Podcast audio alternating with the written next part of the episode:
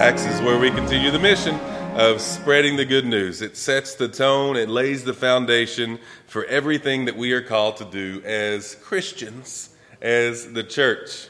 And it sets some great examples, and in many cases, in most cases we'll see, is especially what we've seen lately, it sets the bar pretty high for boldness. It sets the bar pretty high for the courage and the willingness to get uncomfortable for the sake of sharing the good news. So today we have transitioned over, or continued uh, more or less, into the The, the missionary journey of Paul. And now we've seen three times different locations that Paul has gone to to share the gospel. And we see that when he begins to share the gospel beyond his comfort zone, that it's received in the same pattern. Paul shares the gospel, people are willing to hear. But then there's some rejection that goes on behind the scenes. And then they're ran out of town. But after that happens, Paul continues. The, the word of God is still alive where they shared it, and they continue. They're going to go on anyway. In spite of the persecution that's happening, they go on with their mission. They go to the next town, share the good news, tell about Jesus. It begins with a receptive tone. Then rejection comes. Pretty hard, and they get ran out of town, but they go on anyway. And today we're going to see that Paul and Barnabas share the good news, that it's received, it's taken in a way that uh, is not intended. They start to, or they're, they're receptive of it, it gets rejected, and not only are they ran out of town, they are nearly stoned to death. As Paul is. So so now they're in this town. They've been traveling around. If you're if you're with us for the first time today or missed a few a few weeks and you're here, we are in Paul's missionary journeys. He's traveling through these towns, sharing the good news with everyone. And we're in this city now, uh, this town of Derbe and Lystra, right? It's the Lycaonian towns, as they'll call it, uh, that they've traveled to. And they continue preaching the gospel there, even though they were just ran out of Iconium, right? The town of Iconium. They ran out. It doesn't matter.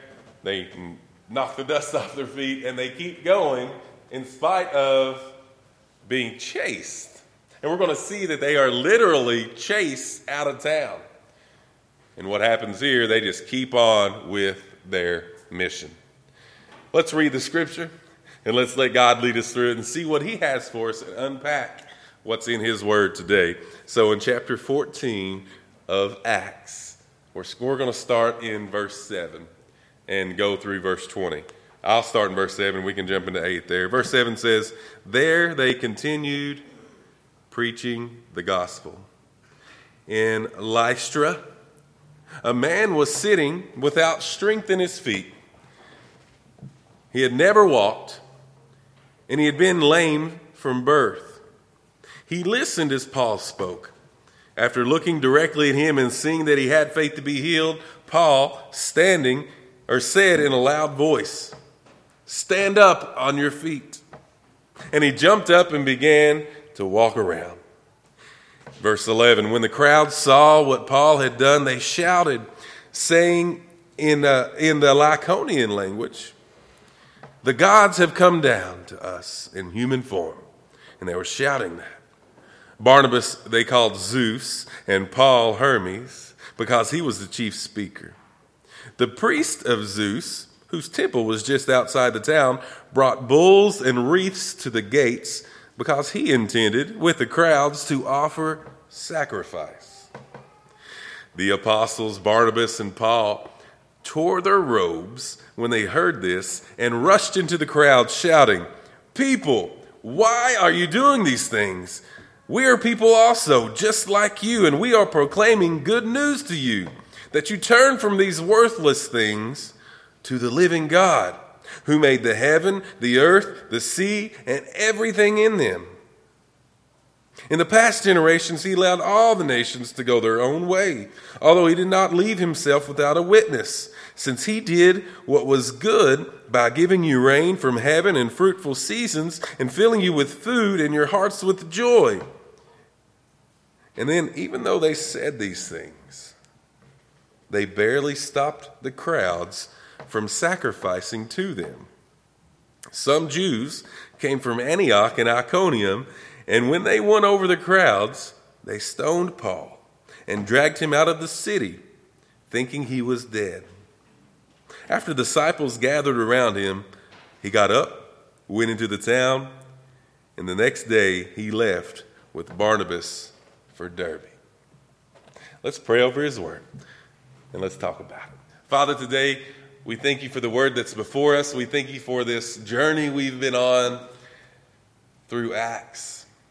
And Father, we know that your word is alive and living. And Father, I pray that it speaks to us and we have receptive hearts to hear it, to find application in our lives, and to be committed, courageous, and willing enough to be obedient to what you speak and tell us to do today. Father, today I pray you speak through me and you guide us in what you would have us do. We thank you in Jesus' name. Amen. Amen.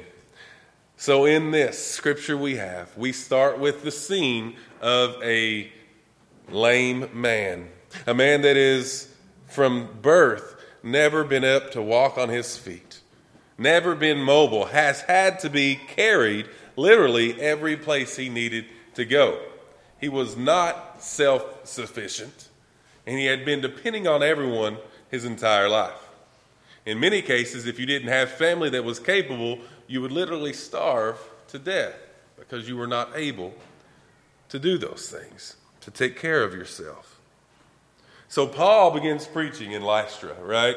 He takes, he, he just leaves Iconium. They run him out of town. A mob is essentially put together, and they, they knew that they were about to be stoned, persecuted. So Paul and Barnabas pack their things and go to the next town that have receptive ears.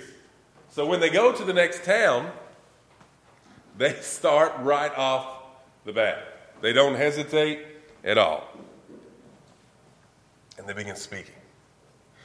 They talk uh, to Lystra, to the people in Lystra, and when they are sharing this, this man is sitting before them, and Paul is speaking, and while Paul is speaking, he notices this man. And I was talking to the kids here, if you were listening, the man doesn't say a single word, but yet Paul notices through body language, through the way he is intently focused on what he's saying, that this man wants what we are sharing on behalf of Jesus.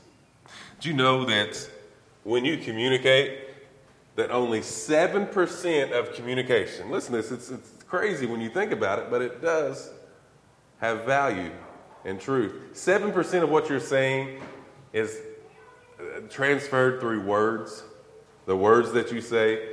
fifty-three percent. No, excuse me, fifty-five percent. This study says that fifty-five percent of what we communicate comes through our body language.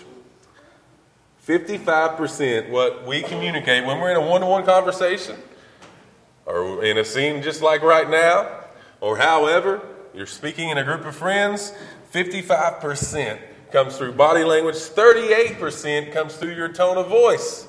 It's not even what you say, it's how you said it. You ever been in a, you ever been in a, uh, in an argument and you had that said to you? It ain't what you said, it's how you said it to me.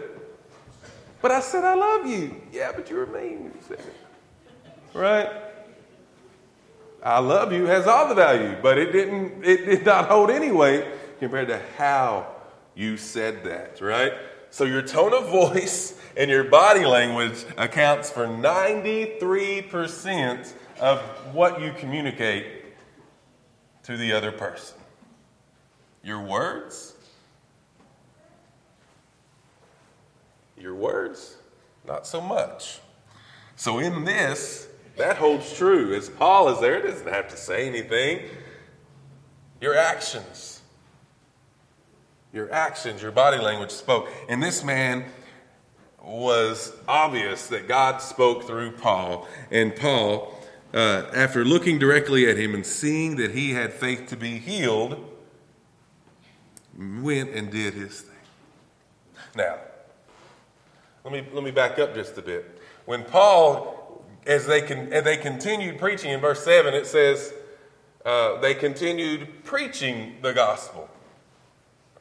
It did not say, and we're going to see in this previous scene where we are now, they came and they continued performing miracles. It does not say that they came to teach people about Jesus. It says that they came to preach. You see, teaching and preaching, they, they're, they're different. Although there are some things that correlate with one another, teaching is the transfer of knowledge from one person to another. It's just a transfer of knowledge. God doesn't tell us to do that. The Word tells us to preach, which is, which has the intent to change people. It's sharing news, the good news, with an underlying or overarching purpose of convincing the truth and, and convincing people to believe in the redemptive promise of salvation. And that's what they were doing. They were encouraging and uh, convincing people about Jesus. Not for their own sake. They get nothing out of this. They get nothing out of this. They're not paid to do this. But they know God has called them to do just that. So as they're preaching, he heals this man. Look what it says he does. This man who just makes this important transition, right? He is someone who is hearing about the works of Jesus to someone that is hearing to believing that it's about and for him. I think a lot of us get hung up on this stuff, this right here, right? We hear about Jesus and we don't process it to the point where we realize that this Jesus, this salvation, this redemption is for me. It's for, for me, not just for those who, who, who out there that, that applies for special purposes.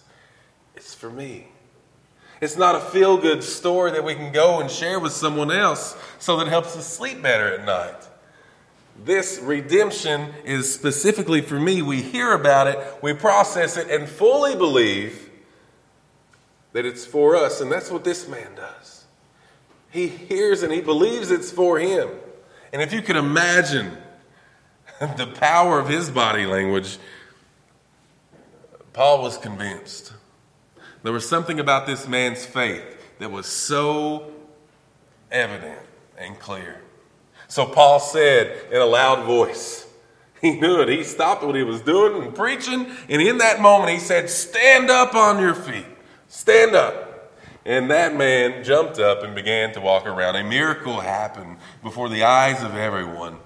This man stands and is healed. So when the crowds, and this is a crowd that happened, saw what Paul had done, they shouted. Okay, so when this when miracles happen, it is like huge news and it explodes and everyone in town comes to see it. So it's not just the moment happened and everybody. So when he was healed, everyone's going around, oh my gosh, did you see what just happened? And they're going telling their, their brothers and sisters and other friends and the fourth, fifth cousins or whatever. They're sharing it with everyone, and it, and it explodes. And they're all coming to see this man who they've known all their lives, has never been able to move, is now up walking around and healed.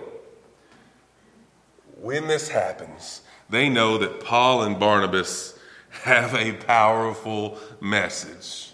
And they translate it to that these men are powerful men. These men can do miracles on their own. They don't translate it the way that Paul and Barnabas and God intended. Look what happens. They shouted, saying in the Lycaonian language, the gods have come down to us in human form. Well, when they, when Paul and Barnabas hears this, now the now Lycaonian language is not something that they are able to fully comprehend and understand. They're not trained in this. to fully to get what they're saying. So they're hearing these people rejoice at this news that they're sharing. So Paul and Barnabas are like, all right, so they're getting it. They're they're embracing this. And hey, they're being good hosts to, to us guests here. And they're they're making a big deal about what's happening. They're treating us pretty good. But what they don't realize, if you put yourself in the shoes of Paul and Barnabas, they're hearing this. They're sharing the, the, the good news of Jesus, and their goal is that it's received well and that it is received in a point where people rejoice and embrace Jesus. All this is going on, and then look what happens. They call Barnabas Zeus, and they call Paul Hermes, who are these Greek gods, right? Because Paul was a chief speaker, and Hermes is known to be a great, have the gift of, of the golden tongue. And Bar, Barnabas was known to be a strong, stout figure. So they said, well, he must be Zeus. When this happens, and Paul and Barnabas still hasn't haven't totally grasped what they're doing, because they don't know what they're saying fully.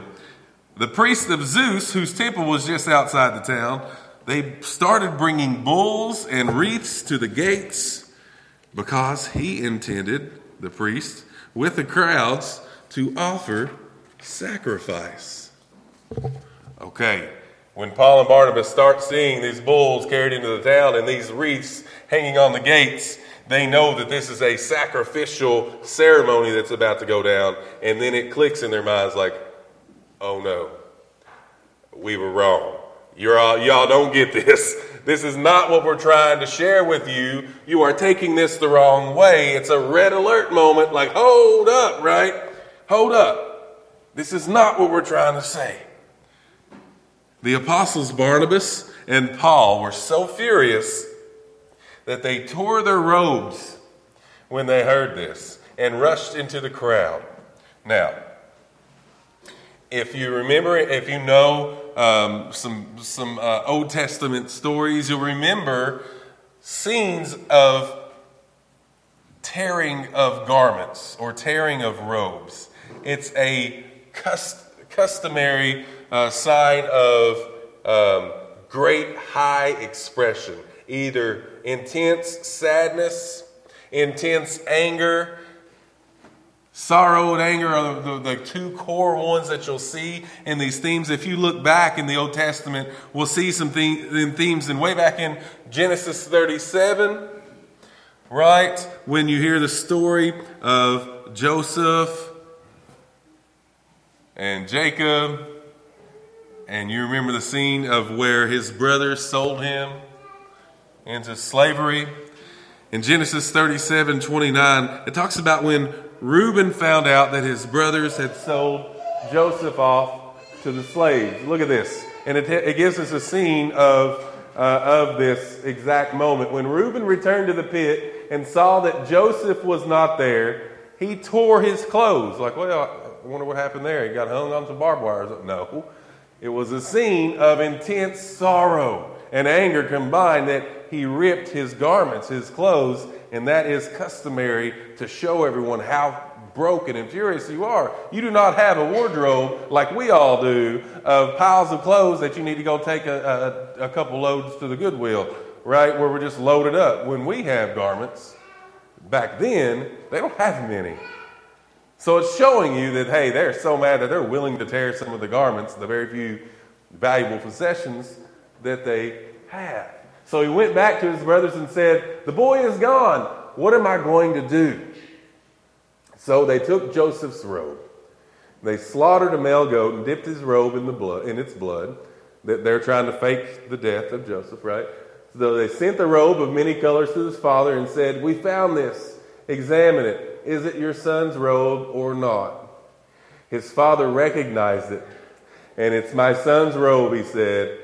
A vicious animal has devoured him. Joseph has been torn to pieces. And look what his father's done. His father did. Then Jacob, his father, tore his clothes, put a sackcloth around his waist, and mourned his son for many days. So just in that story alone, we see two different men that are tearing their clothes out of sorrow, frustration, and anger. And there are many more different scenes that we see in, in, in Scripture of talking about tearing clothes. And it's a Jewish custom just to do that. So if we go back to the scene where we are today, Paul and Barnabas doing this, it was a sign right off the bat. They didn't have to say anything. When people saw them tearing their clothes, like, oh, hold up. We need to stop what's going on. We need to listen to them because they are intensely angry. I don't know if that's the right way to say it. This uh, so furious in this moment, and they realize they've got it wrong. And here's what they say. They run into the crowd, and they're shouting this. People, why are you doing these things? We are people also. We're just humans, just like you. We're not, we're not gods. We're not these Greek gods. And we are just sharing, proclaiming good news to you. We're just messengers. We're sharing this good news to turn from these worthless things, what you're talking about, the Greek gods, to the living God. And I love how Paul says this. You are to turn from this and look at, and, and, and to turn your whole heart and your acceptance to the living God. And then he goes to say this. They don't quote Scripture, but they tell they, they tell about the power of God and how Hermes and Zeus are so, um, they don't hold a light to God. Because God is the creator of heaven. He's the creator of earth and the sea and everything in them. Not an imaginary Greek God. And verse sixteen says, in past generations, and they start talking about God, and this is what he says to them. He allowed all the nations to go their own way, although he did not leave himself without a witness, since he did what is good by giving you rain from heaven and fruitful seasons and filling you with food and your hearts with joy. Even though they said these things, they barely stopped the crowds from sacrificing to them. They were so in love with Paul and Barnabas. Or were they? Some of, and some Jews came from Antioch and Iconium. And when they went over the crowds, they stoned Paul and dragged him out of the city, thinking that he was dead. Let me, let me back up here. Look what is happening here. These men were so fickle. The crowds were so fickle that they were willing to offer sacrifices and rejoice and be so, uh, have the, a, a sacrifice and, and a ceremony one moment, and the next moment they are literally killing Paul. What a scene change, right? What a scene change. Here's why they, why did, so the, so the question I had is, why did they jump on the bandwagon of calling Paul and Barnabas Zeus and Hermes? That's awful quick, right? Uh, why would they do that?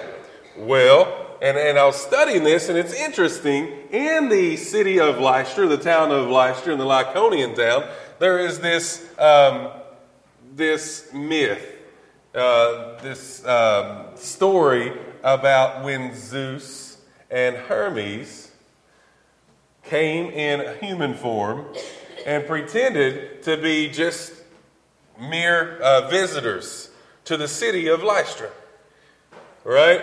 And the town did not embrace them. Only a elderly couple accepted them, and everyone else treated them terribly. Did not offer any help, did not offer any food, and were terrible uh, hosts to these visitors in the town of Lystra, right? And so Zeus and Hermes totally wiped Lystra off the map. And that is the big myth that underlies Zeus and Hermes. So the people living, and the legend, that was the word I was looking for, the, the, the, the legend that about Zeus and Hermes, they went to this exact city. So these people were willing to immediately offer love and sacrifice and, and do the greatest uh, ceremony for these two men because they had this underlying fear of this legend of Zeus and Hermes returning in human form. So that is kind of the cross there. Um, and some more proof uh, that this story uh, is real and this, this event did happen. And that's why the men and women of Lystra responded in such a uh, quick way there. So, at any rate, they're willing to jump on the bandwagon, all these bandwagoners, and just go for it. And guess, well, in, in just a quick moment, we see what happens, and we've already read this. Some Jews came from Antioch and Iconium. Paul and Barnabas couldn't even convince them to stop. But then, these Jews who traveled, literally, some would travel one hundred plus miles just to make Paul's life miserable. These Jews who were from Antioch that they were in a couple cities ago, and then from Iconium, they traveled again, and they had this mob that was chasing them literally out of town.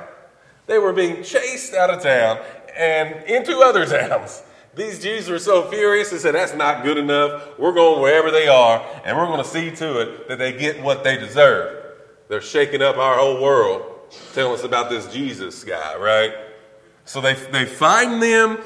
These Jews come, and they went over the crowds, telling them that Paul and Barnabas are, uh, deserve to be stoned for what they're pretending to be and what they're saying uh, to shake up everything that they believe in. So they went over the crowds. And it is, the scripture just goes into it.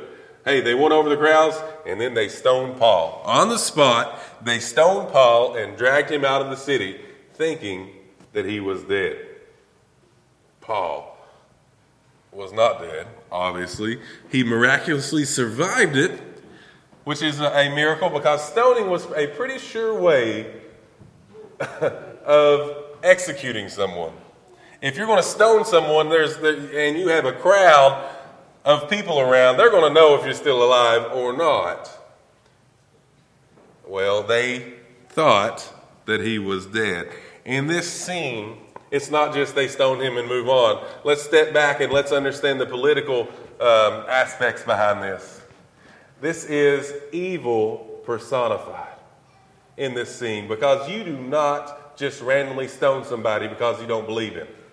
You have to go to trial. You have to follow the correct, the correct procedures. You have to go uh, step by step in order for you to not be a murderer. Well, these people just ignored that, and they decided, well, we're all going to be murderers, and we're going to stone him on the spot, and we don't care about the rules. We don't care about the uh, the consequences that could happen to us. We're just going to murder Paul. And they did. They attempted to murder him. The crowd just went there in that moment, allowed evil to overcome, an attempt to murder Paul. Luckily, Paul miraculously survived. God was in the middle of that. And then the next day, or thinking he was dead, the disciples gathered. They gathered around him. He, it just says he got up. He got up and he went into the town. The next day he left with Barnabas and Derbe, for Derbe. So, in looking at this, this is the scene of where we are. Paul gets Uh, they, they try to murder Paul. Paul miraculously survives this murder attempt. Somehow they're convinced he was dead. And some scholars think that he may have died in that moment and God brought him back to life, because that is such a sure way of execution. Whatever, God was involved and Paul survived an attempted murder. And we're going to see this theme throughout all of Scripture, that Paul survives miraculously because God's in the middle of that. And it's such a powerful story for us, to see that we have a, we have to be so courageous and so bold. And Paul was someone that we can see as a perfect example for that. But it goes deeper than this. There is this great theme and pattern throughout all of Scripture, and especially in this scene, and ultimately, ultimately in our lives. And here's this theme. God does something beautiful. Now listen, God does something amazing and beautiful. But then people reject it. But then, even though people reject it, God goes ahead and does what is beautiful and what is redemptive anyway. God, anyway, completes his purpose. God does something beautiful in, in creation. In the beginning of time, God creates the heavens, the earth, and the entire world. Man rejects it. Man rejects it by taking it in their own way, ignoring God's purpose for his world and his creation. But God goes on and he redeems his world anyway and continues creation of something beautiful. God create, gives us his son, Jesus Christ. He offers something beautiful and redemptive to us, but we reject it. The people, we reject it. But God goes on, in spite of the rejection of his people, anyway, and redeems his people. God sends Paul. Paul is murdered, attempted to be murdered. He is stoned, and anyway, Paul continues on. Anyway, as Brock comes up, we're going to close, and I want to share this theme with us. God has created us in his image to do amazing things. We are created beautifully. God has a purpose in our lives, but let's internalize it. Let's, let's realize what we do. We take God's great creation, us, and we put our own purpose on it. We have our own desires, and we ignore what God wants from us. God created us to do amazing and beautiful things, but we reject God's creation and God's purpose for our lives. But this is where the good news is. God redeems us anyway.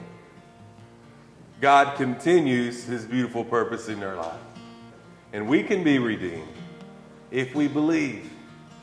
If we believe. If we fully commit to the truth that Jesus is for us. He died for us. So that we may live forever.